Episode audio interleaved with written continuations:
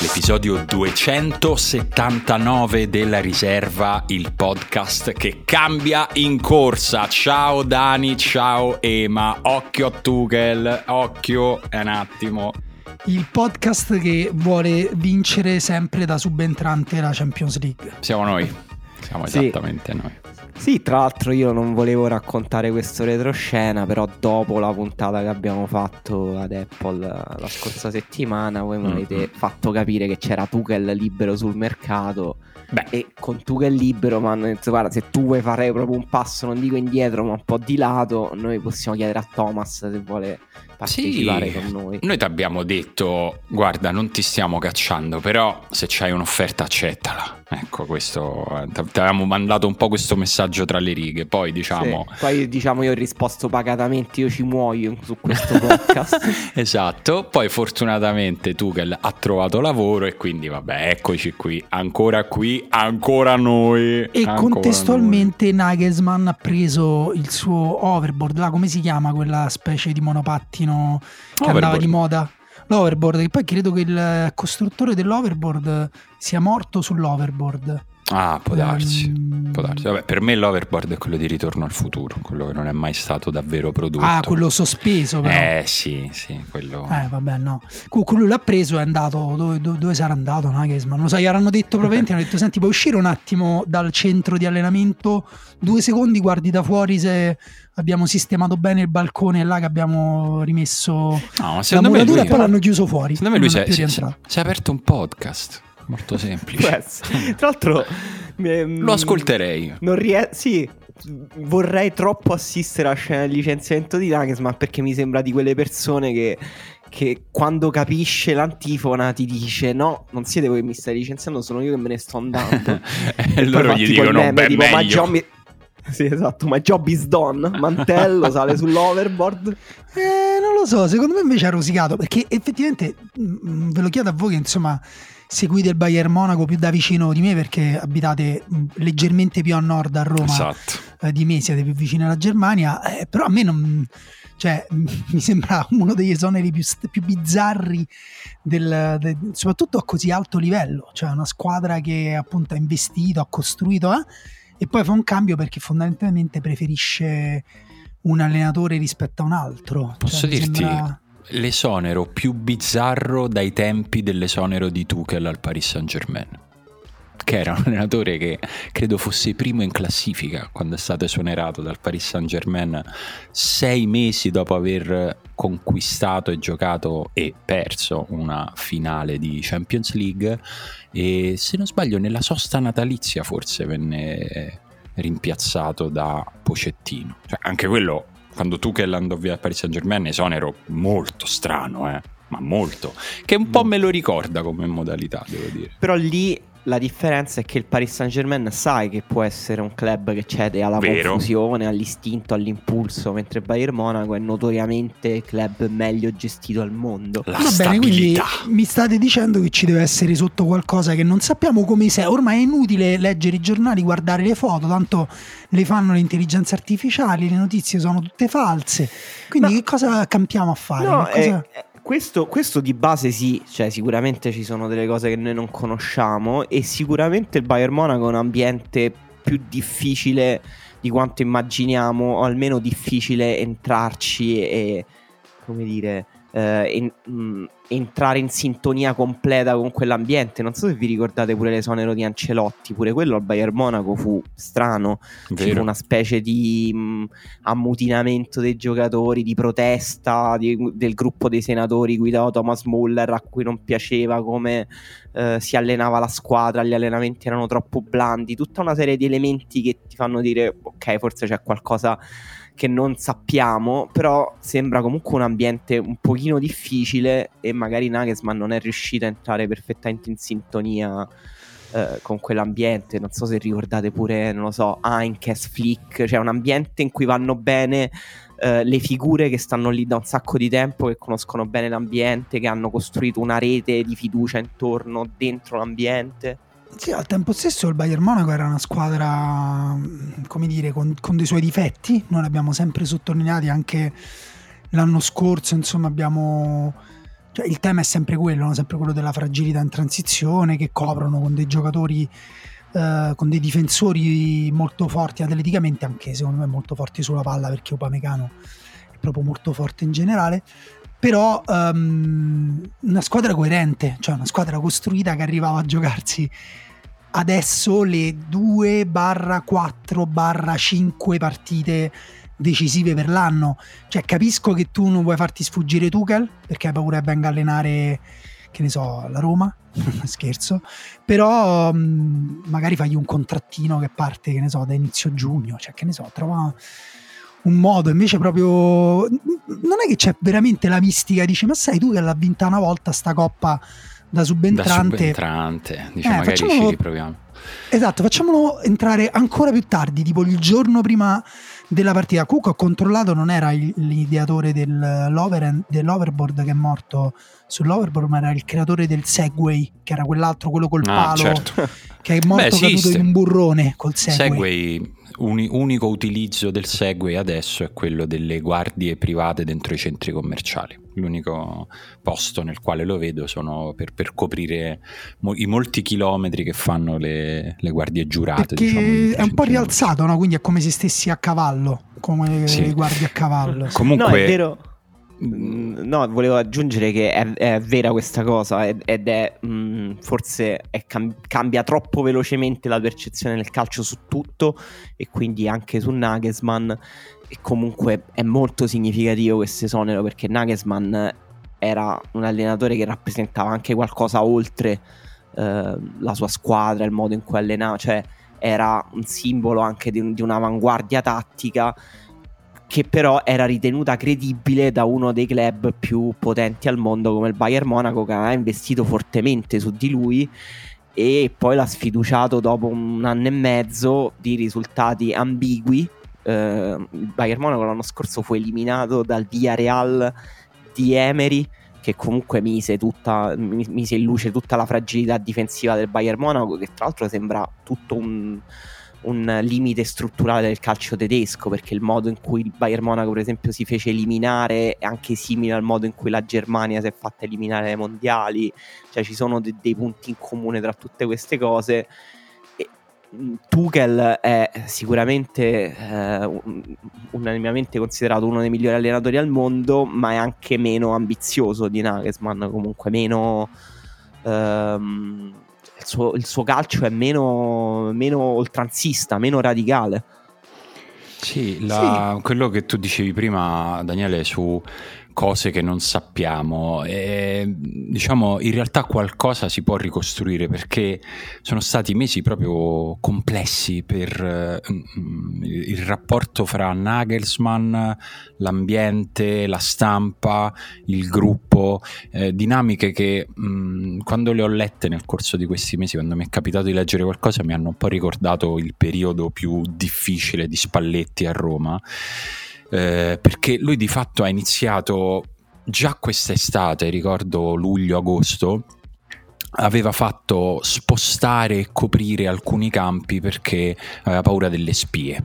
Era iniziata questa cosa delle spie, di qualcuno spie russe o spie? No, spie, qualcuno che faceva filtrare fuori informazioni che lui riteneva importante che rimanessero segrete sugli schemi, sulla preparazione, insomma sul lavoro della squadra.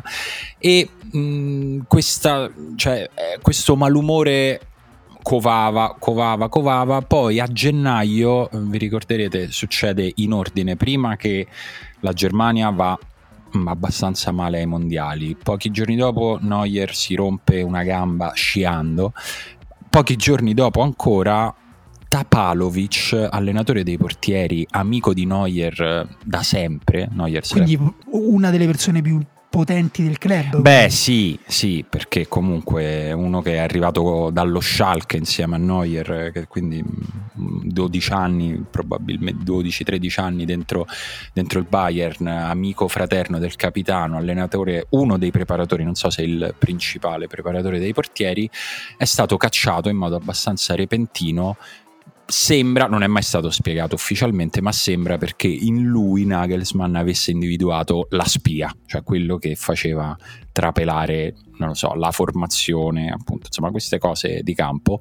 Dopodiché quindi questa cosa già molto raffreddato i rapporti col capitano, con tutta la, diciamo, tutto il partito di Neuer, sapete come funzionano gli spogliatoi in generale con il gruppo squadra. Dopodiché il problema è che queste informazioni continuavano ad uscire, quindi si è certificato che la spia o non era questo Tapalović o non era solo lui, oppure qualcuno ha iniziato a farle uscire per fargliela pagare, insomma è diventato un ambiente abbastanza tossico. E lui, credo pochi giorni fa, una settimana, 10 giorni fa, Nagelsmann è andato in conferenza stampa a fare una cosa che era veramente full Spalletti 2018, ha iniziato a parlare delle talpe, proprio dell'animale talpa. Iniziati, le talpe in Baviera ce ne sono tante, proprio io l'ho solo letto, non l'ho visto, ma me lo sono immaginato con l'accento toscano questo pezzo di conferenza stampa. E poi dopo, diciamo, questo momento metaforico ha iniziato a dire, è andato dritto sul tema dicendo sono molto infastidito perché erano praticamente stati trafugati degli screenshot degli schemi, erano arrivati alla Bild, insomma cose molto riservate che devono rimanere dentro lo spogliatoio. Quindi insomma l'ambiente era questo, non era un po' una pentola a pressione. Certo, comunque una squadra che è ai quarti di Champions League, che comunque in campionato sì non lo sta uccidendo, ma è lì che se lo gioca punto a punto, rimane comunque un po' una sorpresa nonostante tutta questa pentola a pressione. Sì, sì, vabbè, Tuchel tra l'altro anche quando ha vinto la volta precedente, insomma, era stato esonerato da un'altra squadra, il PSG in quel caso, quindi proprio esattamente la stessa dinamica. E Guardiola tra l'altro potrebbe venire eliminato esattamente dallo stesso allenatore, sì, esattamente nella stessa situazione, quindi sì, fa un po' anche ridere come cosa, però ecco, francamente non so bene cosa pensare, ma invece... secondo me è un incrocio, no, di tutti i fattori, cioè questa roba qui più quello che dicevate voi all'inizio, la fretta che gli è venuta a sapere di Tuchel libero, cioè magari senza Tuchel libero sarebbero arrivati a fine stagione con questa situazione scomoda, con Tuchel libero hanno detto facciamolo adesso, tanto lo faremmo a giugno probabilmente, cioè, sì, no, è che mi pare proprio un azzardo, cioè lo è, anche con tutte le ragioni del mondo, diciamo. A livello politico tu da dirigente magari per semplificarti la vita questa cosa la fai a giugno comunque, proprio per non avere su di te la responsabilità e il pensiero che sarebbe successo se, perché poi appunto magari le cose vanno bene o magari perdi male con il Bayern Monaco, Tuchel rompe la squadra per poi riaggiustarla, che comunque ci potrebbe anche stare. Sì, sì, sì. Poi comunque Tuchel quando è andato via dal Chelsea non perché come dire, si è svegliato male una mattina, ma perché, cioè, il Chelsea giocava male forte, quindi cioè, era arrivato un po' proprio all'esaurimento di una spinta che io non credo in questa cosa nel calcio, ma anche nella vita, cioè non credo che uno ha una spinta, poi va con l'inerzia, poi c'è bisogno di un'altra spinta. Credo che nel calcio, appunto, come nella vita, uno debba saper cambiare, trasformarsi, adattarsi, e Tuchel per me lì ha dimostrato un po' dei limiti che non so se tornando al Bayern spariscono, mentre invece Nagelsmann per me era in piena evoluzione, cioè era in piena evoluzione, per me era una delle squadre più interessanti d'Europa e forse la squadra più interessante in questa Champions League, proprio perché avrebbe dovuto giocare poche partite ad alto livello con grandissimi rischi, con un gioco che i rischi li abbraccia in pieno, quindi io mi sarei divertito e mi sarebbe piaciuto vedere, però vabbè. Adesso ti divertirai al Tottenham, dai. Va al Tottenham, Nagelsmann. Mi sembra pronta la situazione, Antonio Conte. Mamma mia, sarebbe un disastro No, è una cosa che non vorrei vedere sinceramente. Sì, no, forse è meglio no, era chiaramente solo una battuta perché sembra questione di giorni, cioè sembra proprio finita la storia fra Conte e il Tottenham. Forse siamo in quella fase in cui no, lasciami tu, perché nessuno vuole lasciare i soldi all'altro, credo. Sì, e non capisco quanto oltre può andare Conte con i suoi toni per farsi licenziare. Lui... Cioè, perché di solito lo licenziano prima di arrivare a questo punto, ma lui mi sembra, cioè, non lo stanno licenziando e lui mi sembra disposto ad andare ancora oltre. Sai secondo me perché? Vi do questa interpretazione: se fosse un po' di razzismo con gli italiani, cioè dicono vabbè, ma non lo ascoltate, quello è italiano, è matto, parla così, ma non va preso sul serio. Esatto. Non lo so, però una storia che sta finendo male e in fretta, cioè nel senso Conte non c'è stato tanto al Tottenham, si è proprio esaurita presto la spinta. È ovviamente la grande domanda che aleggia un po' su questa, sulla fine di questo rapporto di Conte col Tottenham è andata male questa o dobbiamo iniziare a cambiare la nostra considerazione su Antonio Conte? Premetto che io la risposta non ce l'ho, sinceramente non ce l'ho, cioè non mi stupirei di nessuno dei due output. Tu ce l'hai, Emanuele, veramente? No. Secondo te è finito lui, bollito? No. No, allora secondo me lui ha sempre questa aura un po' di quello che arriva nella situazione distrutta del club e la risana. Ha fatto così la Juventus, ha fatto così con le macerie dell'Inter, ha fatto anche un po' così al Chelsea in parte, anche se meno. Però col Tottenham è andato un po' oltre, cioè il Tottenham era troppo per lui e probabilmente lui poi tra l'altro è un allenatore che se le cose cominciano ad andare male la sua risposta è irrigidirsi sempre di più finché la realtà attorno a sé non prende la forma di Antonio Conte, e sta cosa non gli è riuscita stavolta perché comunque sì, secondo me effettivamente il suo gioco è comunque un po' invecchiato. La sua visione del calcio è effettivamente un po' invecchiata. Anche l'ultimo periodo all'Inter comunque era sembrata molto irrigidita, molto ingrigita, però non sono sicuro che sia finito, perché lui comunque è un grande tattico, cioè lui è uno che ha una visione del calcio comunque molto complessa, articolata, che può anche rinnovarsi, però deve passare un momento in cui magari si ferma un attimo, ripensa un attimo a se stesso, alla propria carriera, anche pondera un po' meglio la scelta, perché la scelta del Tottenham per me è stata sbagliata dall'inizio, però lui ha anche detto che vuole anche dare meno importanza al calcio nella sua vita, anche forse un momento anche umanamente per lui personalmente un pochino difficile, e non so, ecco, se lui poi fermandosi dopo ritroverà la forza e l'energia per ricominciare. Comunque lui è uno che sembra completamente logorarsi nel calcio, come molti allenatori italiani tra l'altro. Lui è uno dei più estremisti da questo punto di vista, cioè una persona che diventa completamente pazza nel suo lavoro. E non so se ce la farà, cioè mi sembra troppo dispendioso il suo stile. No, poi c'è tutta la questione della morte di Vialli, della morte di Ventrone della sua operazione. Lui è stato male, la sua operazione alla cistifella, vabbè, però sopravvalutata quella cistifella, non serve a niente, cioè, no però lì il problema, una botolina per toglierla me la toglierei subito. Il problema non è stato l'operazione quanto il rientro affrettato, cioè è stato peggio dopo, da quanto ho capito, che per la...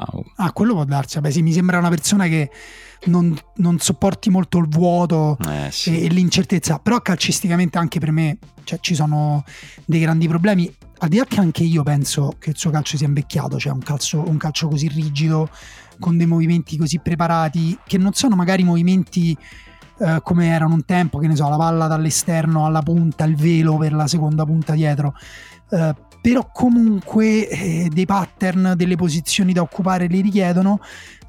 Al di là del fatto che trovo questa cosa qui invecchiata, penso che sia poco adatta cioè ad alcuni giocatori, cioè è un calcio che richiede dei giocatori che lui dice devi fare questo e quelli lo fanno, quelli ci si impegnano, lo fanno sempre meglio, lo fanno insieme, si coordinano, e allora la sua squadra gioca bene. Con l'Inter è vero che alla fine non era più una squadra brillante, entusiasmante, però ha avuto dei momenti di brillantezza e di entusiasmo, quindi abbiamo visto sia i pro che i contro. Però ecco, poi trovi dei giocatori a cui non riesci a parlare, Io capisco pure la sua frustrazione, perché magari è un po' la frustrazione del dittatore, però è pure un po' la frustrazione del pedagogo, cioè di quello che prova a insegnarti una cosa, che poi appunto il confine, soprattutto nel calcio, insomma, è labile, no? Perché se il giocatore ti vuole seguire, tutti felici e contenti, se il giocatore non ti vuole seguire diventi uno stronzo autoritario. Quindi non lo so, non so neanche da dove potrebbe eventualmente ripartire Conte,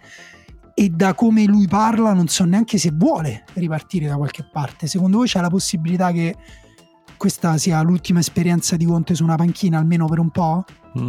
Secondo me per un po' no, proprio per quello che dicevi tu. Secondo me lui proprio non ce la fa, però magari un annetto vero stavolta se lo prende. Lui ci aveva provato a fermarsi, dopodiché vi ricordate che ormai 2 anni fa, dopo l'Inter, lui aveva iniziato la stagione facendo l'opinionista per Sky, faceva l'opinionista di Champions League, è durato 3 mesi e poi ha accettato l'offerta del Tottenham. Sì. Secondo me stavolta potrebbe essere la volta in cui si prende una pausa vera, cioè sembra un po' averne bisogno, secondo me gli farebbe bene, e secondo me farebbe bene in generale al calcio ritrovare Antonio Conte lucido, tirato a fuoco, perché secondo me invece è uno che ha ancora parecchio da dare. Però lui si deve adattare, cioè si deve un pochino cambiare, però lui secondo me ha nelle corde le potenzialità per diventare un grande allenatore anche di squadre un po' medie, perché adesso per me lui è un po' logorato per stare ancora nell'elite, anche la sua credibilità pubblica dopo quest'ultima putiferio al Tottenham forse si è un pochino bruciata, però lui potrebbe fare una specie di downgrade tipo Emery, quando venne esonerato dall'Arsenal, poi tornò al Villarreal, tra Villarreal, Siviglia eccetera. Cioè stai dicendo che dovrebbe fare tutto il giro e diventare Gasperini? Non è male, no, Gasperini è troppo legato a un singolo. Cioè lui secondo me può ancora tipo prendere una squadra media e comunque renderla competitiva oltre le aspettative, che tra l'altro è quello che ha sempre fatto in carriera, anche a inizio carriera, quando allenava al Siena, quando allenava al Bari. Tu stai pensando a una squadra in particolare, fai i nomi, ci stai girando intorno. No, tu stai pensando. Vabbè, tanto se ne parla fra un anno. Una squadra per cui sarebbe adatto Conte invece. Vai. Anche non troppo. L'Italia. Aggancio, signori, lo sento, sta arrivando via. L'Italietta, questa nuova Italietta, sì, con questa maglia della Grecia, con questo font Times New Roman sulle magliette. Sì, posso dire, aspettavo molto la maglia dell'Italia griffata Adidas. Aspetterò ancora, ecco, vediamo come va. Dobbiamo aspettare delle nuove versioni, perché questa è, diciamo, il suo problema principale, almeno ai miei occhi, è quella che vedi al primo colpo d'occhio dici: oh, sta giocando l'Italia del rugby, quanto stiamo perdendo. E poi stiamo effettivamente perdendo. E questa è satira, signori. Stiamo effettivamente perdendo. No, perché non so se hai seguito il Sei Nazioni, comunque l'Italia arrivava nel momento storico migliore della sua storia. Guarda, in un momento di grande entusiasmo, rinnovamento, anche un cambiamento di stile di gioco dell'Italia, con un nuovo talento, Ange Capuozzo. L'Italia ha perso tutte le partite. Guarda, io non parlo dell'Italia del rugby perché mi dà molto fastidio quando qualcuno parla in modo superficiale degli sport che io conosco, e quindi mi tengo per me le mie considerazioni sull'Italia del rugby, che diciamo considerazioni che derivano solo dal mio superficiale constatare, cioè mettere accanto l'hype e l'entusiasmo ormai decennale e i risultati. E lì però allora io dico solo questa cosa che è molto stupida, mi rendo conto, però io quando ho visto la foto di Retegui con la maglia della nazionale nuova ho pensato, ecco, un nostro giocatore dell'Ita Rugby. Un po' sembrava, un po' sembrava. È troppo piccolo per giocare insomma a rugby. Beh, rispetto ai difensori dell'Inghilterra era veramente piccolo, cioè proprio vabbè, ma comunque abbiamo perso. Non so se avete saputo questa cosa, amici ascoltatori, era... Qualcuno si aspettava qualcosa di diverso? Magari un pareggetto, sì. Vabbè, ma non era una finale dell'Europeo, no, ragazzi, no, vi direbbero i cinici fautori Bonucci, del... ti direbbe così, ti direbbe Bonucci così. Direbbe non era una rivincita. Esatto, non c'è rivincita, direbbe. Sì, però a tempo stesso non è che puoi giocare una partita e poi basta. E poi smettere. Diciamo. Sì, esatto. Era l'inizio delle qualificazioni per i prossimi europei, quindi diciamo un tema che ci dovrebbe interessare, visto che fino al 2024 saremo i campioni in carica di quella competizione. Per cui forse non ci qualificheremo a questo punto. Vediamo come va. Sono molti posti. Per il mondiale ne hanno messi troppi, però secondo me non qualificarsi all'europeo, quanto devi arrivare? Terzo, quarto nel girone? No, credo allora, intanto quarto nel girone, per non arrivare nemmeno agli spareggi. Se non sbaglio le prime due si qualificano e anche qualche terza, poi se la gioca. Allora un bel terzo, io sento odore di un bel terzo. Occhio, perché comunque c'è l'Ucraina nel nostro girone, non è chiaro, quindi qui entra in gioco tutte le ragioni politiche. Esatto, insomma, vogliono farci fuori, Certo. No, allora intanto sì, vediamo. Continuiamo a dare armi all'Ucraina che poi ci elimina da loro. Bravi. Chi sei, Marco Rizzo. No, allora la partita di ieri non è stata una buona partita, ecco, iniziamo a dare dei frame. Non è stato il modo migliore per ricominciare una competizione ufficiale. Noi le ultime gare ufficiali dell'Italia lo sappiamo quali erano state. Si ricominciava un po' con un nuovo clima, la nuova maglia, si va a giocare a Napoli, la città dell'entusiasmo calcistico italiano in questo momento, qualche nuovo convocato, aria di novità.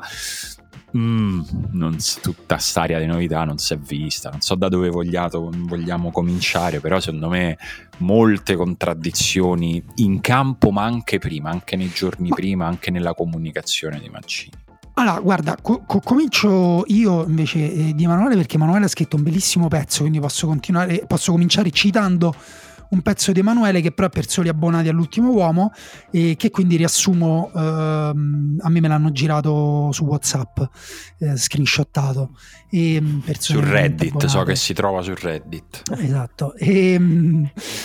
Però appunto no, c'è una questione generale. Io adesso ho fatto il verso, sento terzo posto, a parte che per carità è possibile, nel senso il calcio delle nazionali è diventato più competitivo di un tempo. Devi aggiornarti anche qui, devi aggiornare le rose, devi creare gruppi competitivi, perché altrimenti il gap con quelle che un tempo battevi semplicemente perché avevi 50 o 20 milioni di persone in più non è più così. C'è un impoverimento del calcio italiano che è oggettivo, che non dipende né è direttamente spiegabile nella nazionale, che però è oggettivo, cioè quello che va sulla base delle scuole calcio, proprio del ruolo del calcio nella cultura italiana, che sarebbe un discorso pure troppo grande da fare, che però poi arriva nella nazionale con la difficoltà fondamentalmente di fare convocazioni un po' coerenti, con giocatori tenuti fuori perché viviamo in un periodo politico. L'ha detto Coso là, come si chiama l'attaccante inglese poi diventato presentatore, questo è il nome che non mi ricordo questa settimana. Il personaggio più Gary Lineker, proprio lui, quello che si è cagato sotto, non lo ricordo, quello è stato. No, si è cagato sotto. Pensavo che dicessi proprio metaforicamente in questa faccenda della BBC. Io dico proprio letteralmente durante una partita di calcio. Chi non lo sa lo può recuperare, c'è un bellissimo video. Però appunto lui ha detto politiche vicine al nazismo, diciamolo pure noi, viviamo in un periodo di politiche vicine al nazismo, per cui alcuni giocatori non possono essere convocati in nazionale perché banalmente non sono considerati italiani. E da altre parti invece ci sono delle scelte strane di Mancini, tutti hanno parlato di Toloi, Zaccagni, che insomma è semplicemente ridicolo che non sia in questa nazionale. E però ecco, insomma, tutto questo crea effettivamente un'aura e un clima un po' decadente intorno a questa nazionale, l'ha detto anche in un'intervista recente di Lorenzo. Quindi insomma, secondo me è un problema da affrontare seriamente, cioè proprio mettendosi lì a tavolino e cercando di capire anche se le persone che adesso stanno affrontando questo problema sono quelle adatte, perché insomma al di là di tutto le cose devono cambiare, se non cambi affondi, mi pare ci fosse un proverbio a tal riguardo. E l'Inghilterra è cambiata, ha rischiato, ha perso magari anche l'europeo con grande ingenuità, parlo soprattutto secondo me delle scelte di Southgate sui rigori, ma anche in campo comunque la loro superiorità, che secondo me già c'era tecnica, poteva essere espressa in maniera migliore, invece sono andati sotto e la superiorità è diventata quella italiana, tecnica ma anche tattica, soprattutto tattica e mentale. Però adesso stanno, appunto, prima o poi coglieranno i frutti, poi magari non vinceranno qualcosa, però appunto è più squadra. E insomma, banalmente sta partita, se il primo tempo stavamo 3-0 per l'Inghilterra, non c'era niente di strano, anzi Grealish si è mangiato. Sì, non solo non c'era niente di strano, è stato incredibile il modo in cui non hanno segnato il 3-0, cioè Simo, qual è il tuo pensiero su Grealish? Che è un ottimo giocatore che è andato nella squadra sbagliata, secondo me.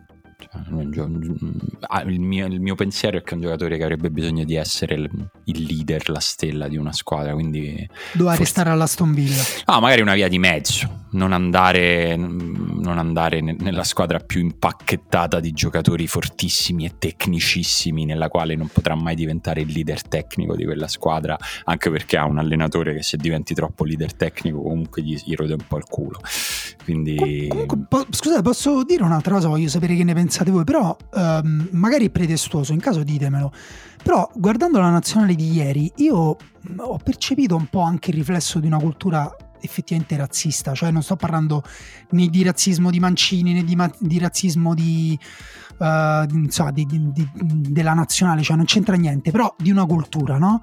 Che poi ad esempio permette, cioè impedisce a Ami, credo si chiami il giocatore, no? Quello del Amei, sì, Amei, non so come si dice, del Bologna, il più giovane esordiente della storia nazionale, che non può essere convocato. Bamba convocato con il Togo, Ndour che sta al Benfica che non viene proprio calcolato, cioè io eri comunque guardando quella nazionale, vedendo tutti i bianchi, cioè poi per carità qua si parla di Retegui, però cioè, bisogna pure iniziare a dire il fatto che questa nazionale non rappresenta l'Italia, la multiculturalità dell'Italia.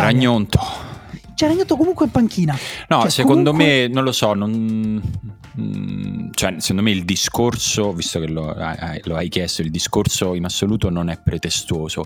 In questo caso però mi fai anche nomi che non è che dico è assurdo che non siano in nazionale, cioè possono oggettivamente anche non starci, perché ancora non sono pro, cioè non sono sicuro che i nomi che abbiamo fatto siano più forti di quelli che sono stati convocati, ecco. Però almeno oddio, alcuni convocarli almeno mi pare proprio, cioè vabbè, Udogie comunque, cioè quello lo sappiamo, però lì non si capisce bene che cosa succede. Comunque è un giocatore convocato in under 21, cioè non mi sembra che ci sia una barriera all'ingresso per Udogie nella Federcalcio, nelle selezioni nazionali. Io trovo molto più pretestuoso, scusa ma poi ti faccio rispondere, il fatto che lui continui a convocare Pafundi, che è uno che c'ha 7 minuti in Serie A, cioè quello mi sembra proprio performativo e mi fa strano quella convocazione. Sì, no, di questa secondo me cioè questo davvero i giornalisti dovrebbero veramente chiedere conto a Mancini di Pafundi. Per me la convocazione di Pafundi è la singola cosa più incredibile di questo ciclo, è una cosa totalmente inspiegabile, nonostante io sia un grandissimo fan di Pafundi, perché è impossibile non esserlo, basta guardare i video di Pafundi per diventare dopo un secondo fan di Pafundi, però cioè, che senso ha? Cioè non c'è nessuna logica dietro questa cosa, se non, cioè, è impossibile non pensare al protagonismo di Mancini in questo, diciamo. E per rispondere un pochino alla questione italiana, secondo me non è pretestuosa. Poi sono d'accordo che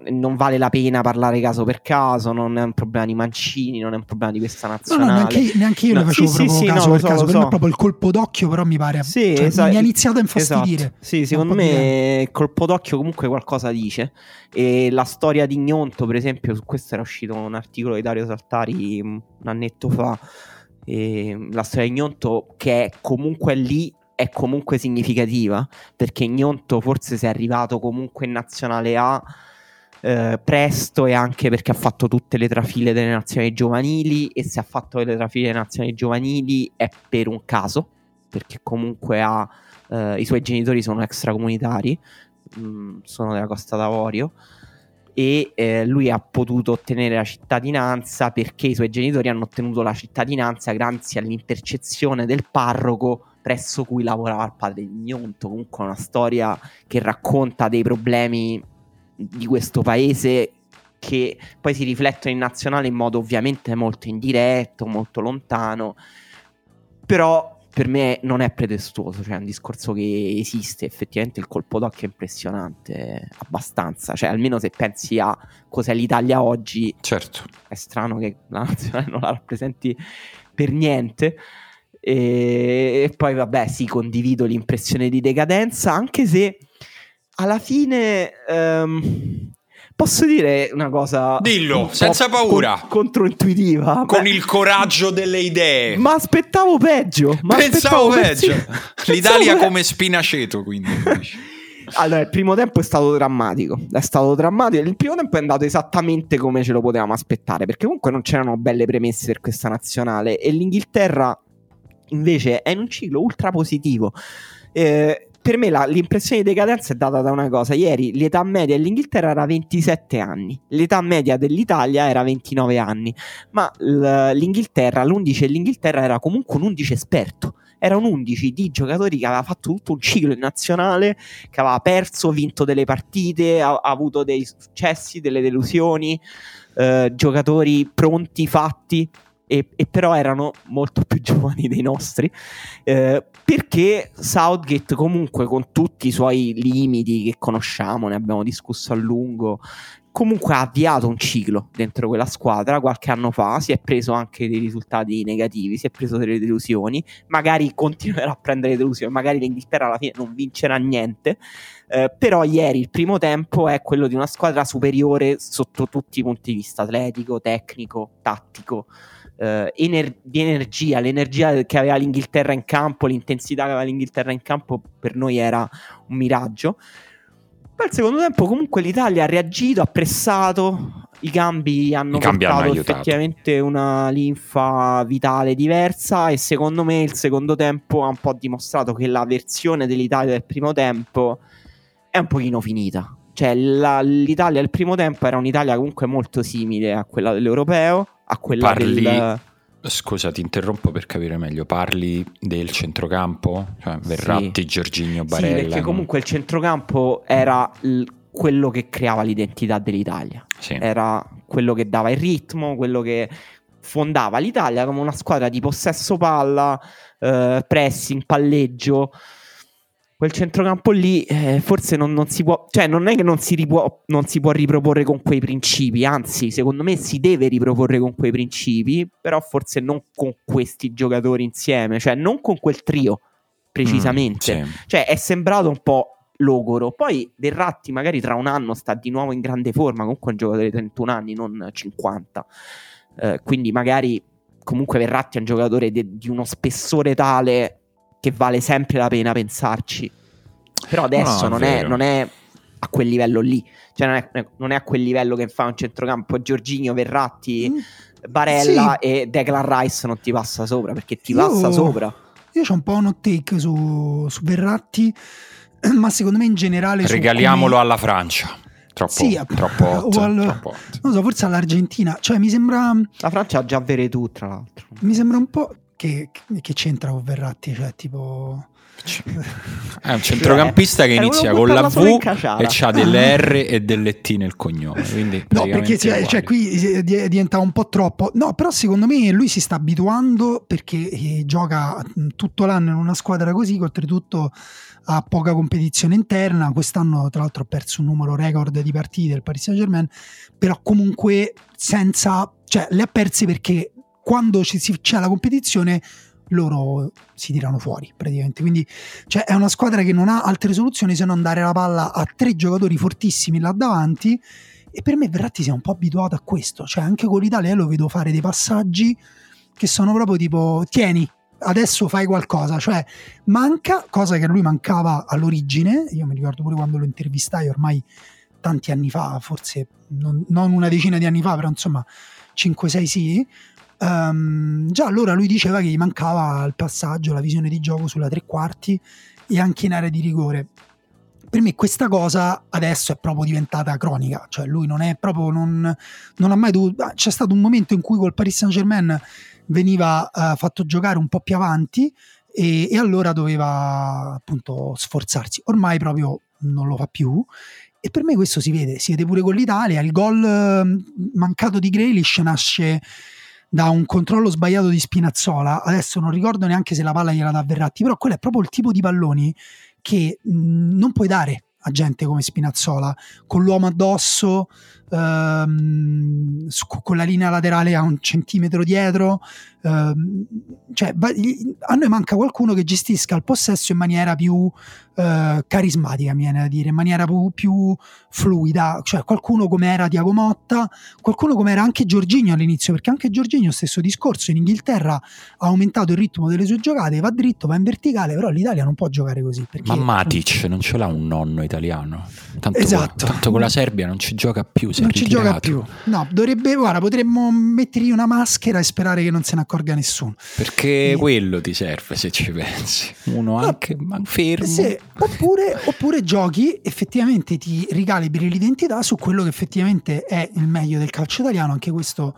è una cosa che dice Emanuele nel suo pezzo, però appunto questo calcio più gasperiniano, più verticale, con giocatori che secondo me ci sono, che magari sono qualitativamente in assoluto giocatori minori rispetto a Verratti e Jorginho, che però sono più abituati a giocare in contesti di improvvisazione, ad alto ritmo, però un alto ritmo che non è l'alto ritmo in verticale come in Inghilterra, ma è un alto ritmo più fluido, più incasinato. Su questo secondo me noi saremmo paradossalmente anche un po' più avanti rispetto ad altre nazionali, perché il nostro calcio non ha mai veramente abbracciato nel calcio di posizione, anche le marcature a uomo comunque sono sempre usate in maniera anche diversa, con grande attenzione sull'avversario, al contesto della partita, alle situazioni. Anche il calcio di Gasperini si è sporcato negli anni con le influenze dei vari Allegri, Sarri è cambiato tantissimo, quindi noi ce l'abbiamo questa attenzione ad aggiornarci, però poi bisogna andare a prendere quei giocatori lì, che per me, faccio un esempio, ma faccio un nome, ma il problema per me appunto è più di idea di squadra, che è Frattesi. Per me, quello per me è un giocatore che è l'esempio di come tu della nazionale che tu devi avere. Frattesi, Barella, anche Barella in situazioni statiche dici "ma questo è stupido". Adesso ma come lo dicono i tifosi. Sì, dicevi. Certo, ma lo dicono tra l'altro i tifosi dell'Inter ogni tanto lo dicono questa cosa, non ha grande intelligenza calcistica. No, sono le situazioni di gioco. Se lui gioca in situazioni statiche magari prende la decisione sbagliata. Se lui gioca con grande dinamismo, con giocatori che gli vanno dietro, vedrai che diventerà uno dei giocatori più intelligenti, perché ha una grande sensibilità. Lo stesso per me vale per Frattesi, e secondo me devi costruire una squadra così. Ma per me la squadra che, come quella che abbiamo visto ieri, soprattutto nel primo tempo, fa possesso con la difesa a 3, poi anche con queste raffinatezze che ormai mi sembrano quasi da secolo scorso, un terzino che resta, l'altro che si alza, Jorginho che si abbassa tra i centrali, che si allargano, cioè per me queste cose devono un po' andare a morire, l'Italia deve cambiare pelle tipo i serpenti, e appunto io per questo già da un po' di tempo dico che forse Mancini non è adatto, perché qualche partita buona la faremo, mi auguro che riuscirà a ricompattare, a creare un gruppo anche in vista di un prossimo torneo, che possa essere la Nations League, le finali di Nations League, che comunque a giugno giocheremo contro squadre di alto livello, o meglio ancora appunto l'Europeo e i Mondiali, insomma tanto lui c'ha il contratto a vita. Però io dico pure occhio, perché cambiare pelle significa anche spesso proprio cambiare rapporti umani, e non è che bisogna per forza lasciarsi nei drammi, una nuova mancata qualificazione, un'eliminazione terrificante. Ci si può anche lasciare dicendo "guarda, sei un grande, ti voglio un sacco bene, te ne vorrò per sempre, però adesso c'è Nagelsmann libero". No, scherzo. Però Conte, che ne so. Anche Conte, scherzo. Però Nagelsmann ci penserei, ci farei un pensierino. Questa cosa, mentre la dici, lo sai che non succederà mai, no, e quindi ti sveglio subito da questo sogno bagnato. Io sì, anch'io ho delle perplessità su Mancini, non in generale come allenatore, che secondo me è uno che ancora può essere un allenatore ad alti livelli, ma come succede spesso inizia a diventare rischioso quando un allenatore diventa plenipotenziario in un ambiente, quando appunto, come diceva Emanuele giustamente, nessuno fa delle domande vere su, ecco, la convocazione di Pafundi, o nessuno ha la forza, e non me la prendo con i giornalisti perché poi è difficile tirare sulla mano in alcuni sistemi, soprattutto magari in diretta, però ieri Mancini a fine partita dice abbiamo dominato, ma quando? Cioè, questo dominio non si è visto, e invece si potevano, secondo me, si dovrebbero evidenziare alcune scelte difficili che poi hanno avuto delle conseguenze in campo, come quella di schierare una coppia di difensori centrali che nei club gioca solo e sempre a tre, come Acerbi e Toloi, che secondo me ha contribuito a farsi portare a spasso dall'attacco dell'Inghilterra ieri, soprattutto ovviamente nel primo tempo. Poi l'Inghilterra si è seduta, ha aspettato, e nel secondo tempo ha fatto passare un po' il tempo. Poi secondo me ci sono invece voglio anche fargli degli sconti a Mancini, perché ieri mancavano giocatori importanti per l'Italia, mancava Chiesa, mancava Raspadori, mancava Immobile, che secondo me continua a essere comunque, se sta in salute, la migliore scelta che può avere l'Italia. Per bocciato Retegui? No, però Retegui secondo me è un giocatore, anzi ecco, questo è un altro, secondo me, nota di merito per Mancini e per il suo staff, è stata una chiamata un po' coraggiosa, abbastanza intelligente visto il momento, perché comunque è vero che erano sostanzialmente finiti gli attaccanti, quindi per me questa è una buona chiamata, e anzi è un segno di apertura mentale. Non la vedo, all'inizio era stata commentata con molta ironia, ma chi è questo? Però il ma chi è questo, quando susciti l'effetto ma chi è questo, vuol dire che stai facendo anche un po' un lavoro di scouting, che va bene farlo anche in nazionale per me. Quindi per me Retegui è da rivedere, mi sembra uno, ecco, da provare a convocare per un po', cioè, e questo l'avrei detto anche se non avesse segnato ieri. Poverino, nel primo tempo forse è arrivato un pallone, nel secondo gli è arrivato un bel assist di Pellegrini, e lui ha fatto un bel gol da numero 9, cioè ha fatto un gol da Immobile sostanzialmente, e quindi per me quella è una cosa buona da rivedere. Però in generale non lo so, il clima che avvolge questa nazionale è un po' strano, e secondo me dipenderà moltissimo dai risultati, ma proprio tanto. Cioè, se ecco, adesso andiamo a giocare a Malta, se puta caso non vinci a Malta, secondo me è proprio arriva subito una cappa di depressione incredibile, perché tu comunque vieni da un momento incredibilmente depressivo come aver saltato i mondiali, e adesso puoi solo andare bene per ridare slancio, cioè servono i risultati banalmente. Sì, certo, ma detto fai, che non vince a Malta, esatto, non vincerà a Malta, devi veramente impegnarti. No, io volevo riprendere due cose che avete detto. Da parte Simone che dice hai usato due centrali, difesa a 3, difesa a 4, e dall'altra quello che diceva Daniele su prendere l'identità gasperiniana. Per me Mancini dovrebbe prendere una strada, cioè o l'una che magari è più vicina alla difesa a 3, al 3-4-3 che avevamo visto nei mesi precedenti, nei mesi scorsi, oppure riprendere di nuovo il discorso con la difesa a 4, il centrocampo di possesso, perché sono due strade diverse, sono giocatori diversi, devi puntare su giocatori diversi. Cioè, veramente io faccio una provocazione, ma se devi giocare a 4, sei in un momento di grande difficoltà, al punto che forse sei passato a 3 perché non hai centrale la difesa a 4, allora metti Romagnoli e Casale centrali, cioè che magari non saranno fenomeni, però sono due giocatori che giocano insieme in una difesa a 4 che lavora di reparto.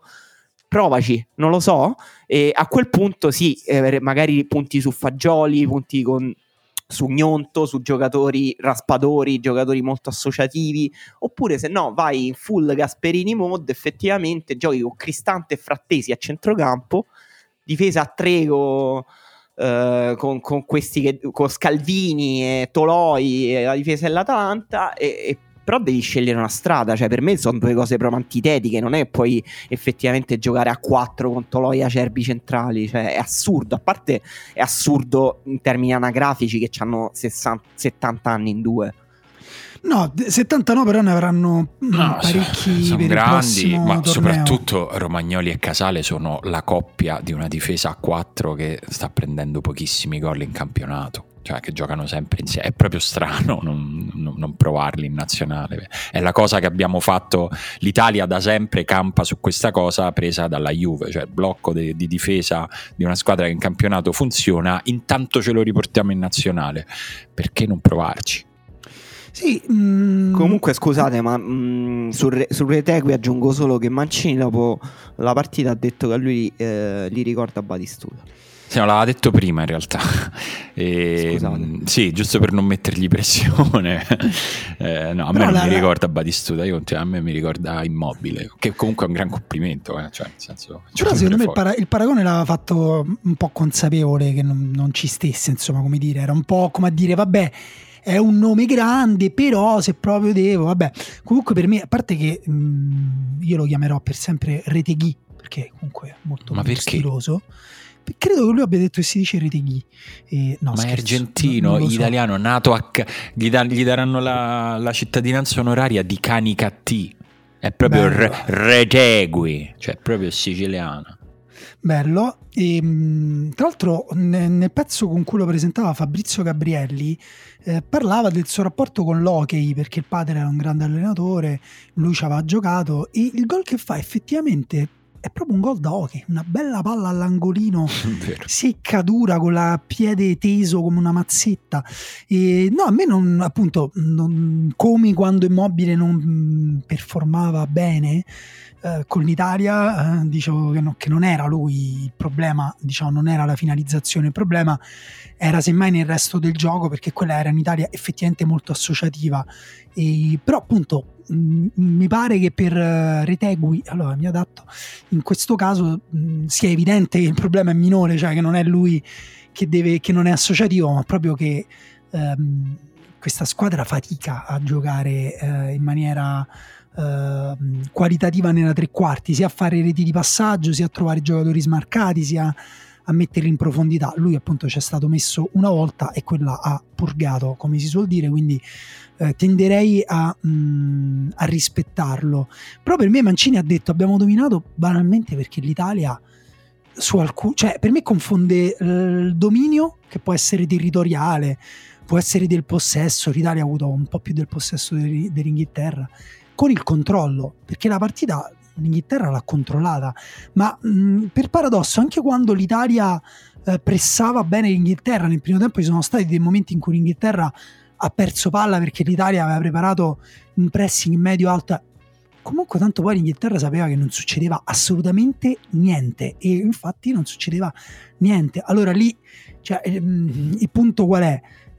Giochicchiare oppure essere pericolosi e mettere veramente in difficoltà nei punti deboli il tuo avversario, oppure sviluppare i tuoi punti di forza? Questa a me sembra che sia stata un po' una prestazione un po' scialba, proprio perché appunto dei principi si vedono, sono sempre quelli, però da soli non bastano, e forse non sono neanche adattissimi a, appunto, come abbiamo già detto, ai giocatori che abbiamo. Per me la questione di Retegui, la questione di, appunto, di chiamare giocatori anche con, appunto, per via dello ius sanguinis, cioè, si lega comunque al discorso di razzismo di fondo, ai giocatori invece magari cresciuti in Italia per 18 anni, e si lega anche un po' a... non lo so, alla mancanza forse di ispirazione qua nel campionato italiano. Cioè per me non bisogna fare confronti, come ho letto, ma Petagna è più forte di Retegui, Pinamonti è più forte di Retegui, cosa che non so, non mi va di approfondire, il calcio non è una cosa, però manca, cioè paradossalmente è più facile prendere uno da un campionato lontanissimo, sconosciuto, piuttosto che dire ok, io punto su questo che magari gioca poco nel suo club, tipo Raspadori. Emanuele ha detto manca Chiesa, ma Chiesa adesso non è più un titolare della Juventus, o comunque sembra, cioè per ora vabbè, non lo è, sta nelle rotazioni, dai. Però metti che Chiesa invece fa tanta panchina, cambia rispetto al discorso con Raspadori, cioè capite che tutto quello che si potrebbe convocare Zaccagni, che è uno che invece nella Lazio gioca, pure questa cosa, ecco, di continuare a offendersi per sempre, sicuramente hanno fatto degli errori, Zaccagni e Casale, cioè non dico che non sia, però è successo forse un anno fa, era Lazzari, no? Ah, era Lazzari, hai ragione, scusa, sto confondendo. Cioè, superiamole, il ruolo anche... cioè, a me va anche bene che voglia fare l'educatore, il commissario tecnico per tenere le regole in un gruppo che sono importanti. E però il ruolo dell'educatore è poi anche quello di non essere alla pari in un rapporto. Non è che tu hai fatto questo, allora io mi offendo. Cioè, a un certo punto si supera, si dice va bene, non farlo più, cioè come si fa in tutti i gruppi. Comunque, prima di chiudere questa puntata vorrei invitarvi a chiedergli scusa. A chi? Dai. Qua c'è il colto di sorpresa, al re dell'Arabia Saudita. Chiedete scusa a Cristiano Ronaldo, che è tornato in nazionale, basta, con una bella doppietta contro i leoni indomabili del Liechtenstein. Allora io propongo una cosa, siccome Cristiano Ronaldo comunque è sempre più o meno nella zona di dove passa la palla e di dove c'è il gol, per me tutti i gol del Portogallo dovrebbero essere assegnati a Cristiano Ronaldo. Vabbè, mi riferisco in particolare al primo gol, quello di Cancelo, che non so se l'è preso alla fine, è ufficiale che se l'è preso lui. No, non se l'è preso, ci ha provato. Già ha alzato la mano, però già nell'esultanza poi l'ha riabbassata, devo dire, ci ha provato per 10 secondi, poi ha segnato una bella pezza su punizione, una bella bomba. Quello... E uno sul rigore, vabbè, quelli sono rimasti, però ha detto in conferenza stampa, ha detto che secondo lui il calcio arabo fra 5 anni sarà il quarto o quinto calcio del mondo. E vabbè, abbiamo tenuto basso, dai. Sì, esatto. Abbiamo incamerato. Secondo me il sottotesto era perché ci giocherò ancora io. Cioè, secondo me era anche forse attrarrò altri talenti, cosa tutta da dimostrare. Però la mia domanda è: ma quindi adesso Cristiano Ronaldo, tu in che calcio sei andato a giocare? Cioè, come lo classifichi? È andato a elevarlo. Va bene, ma da dove partiamo? No, per sapere, vorrei proprio che fosse chiaro il tuo movimento. Comunque, esatto. Visto che avevamo iniziato, che era una puntata nella quale abbiamo parlato quasi solo di allenatori, questa partita del Portogallo era la prima di Martinez sulla panchina del Portogallo, magari. Tra l'altro, appunto, vi eravate persi, dimenticati questo spostamento. Martinez, l'uomo con il miglior procuratore, decisamente, che appunto è andato, ha già rovinato la Golden Generation del Belgio e adesso va andiamo a mettere le mani in Portogallo, esatto. Comunque ha ricominciato con le convocazioni di Cristiano Ronaldo, di Pepe, eccetera. Invece non so se avete visto che questo giovane attaccante di nome Rasmus Højlund ha fatto tripletta contro la Finlandia. Si sapeva, dai. E belli, tra l'altro, bei gol. Tripletta all'esordio in nazionale. In realtà Højlund sta facendo una grande stagione, però tripletta all'esordio non è proprio da tutti, direi. No, il problema è che lo fa nello stesso spazio-tempo nel quale esiste Haaland, e quindi sembra tutto banale. Sembra sì, vabbè, ha fatto una tripletta. Vabbè, una sola? Quello ne fa una al mese. Quello ne fa 2 nella stessa partita e poi lo toglie. Esatto. Quindi Haaland, che purtroppo non giocherà questo turno con la Norvegia perché si è un po' infortunato e quindi salta queste qualificazioni. Comunque ci sono un sacco di partite che si stanno giocando, che si giocheranno, e magari ne parliamo lunedì un po' di come stanno le altre nazionali, perché comunque ce n'è di carne al fuoco, come piace dire a noi della redazione barbecue. E per oggi di carne panata. Beh, sempre fettine panate comunque sono buone. Ecco, adesso mi sa che me le faccio per pranzo. Mi sono fatto un auto inception di fettine panate, ora ne ho ho bisogno. E ci sentiamo lunedì su Patreon, se volete venire a sentirci e supportarci di là. Colgo l'occasione per ringraziare ancora una volta tutti quelli che sono venuti a sentirci a Via del Corso una settimana fa, è stato bellissimo sinceramente conoscervi, grazie a chi da Napoli ci ha portato le sfogliatelle che erano buonissime, una cosa, una droga, e sentitevi liberi di portarci altro cibo tutte le volte che volete, no, non ci offendiamo troppo. Vabbè, sentitevi liberi, nel senso, magari uno dice ma che faccio, gli porto da mangiare? Sì, è un bel gesto, un gesto d'amore. Che faccio, vado da Ninnella e gli porto, che ne so, tutto quello che volete, non sentitevi a disagio, il cibo è un atto d'amore e quell'amore ci è arrivato. Ciao.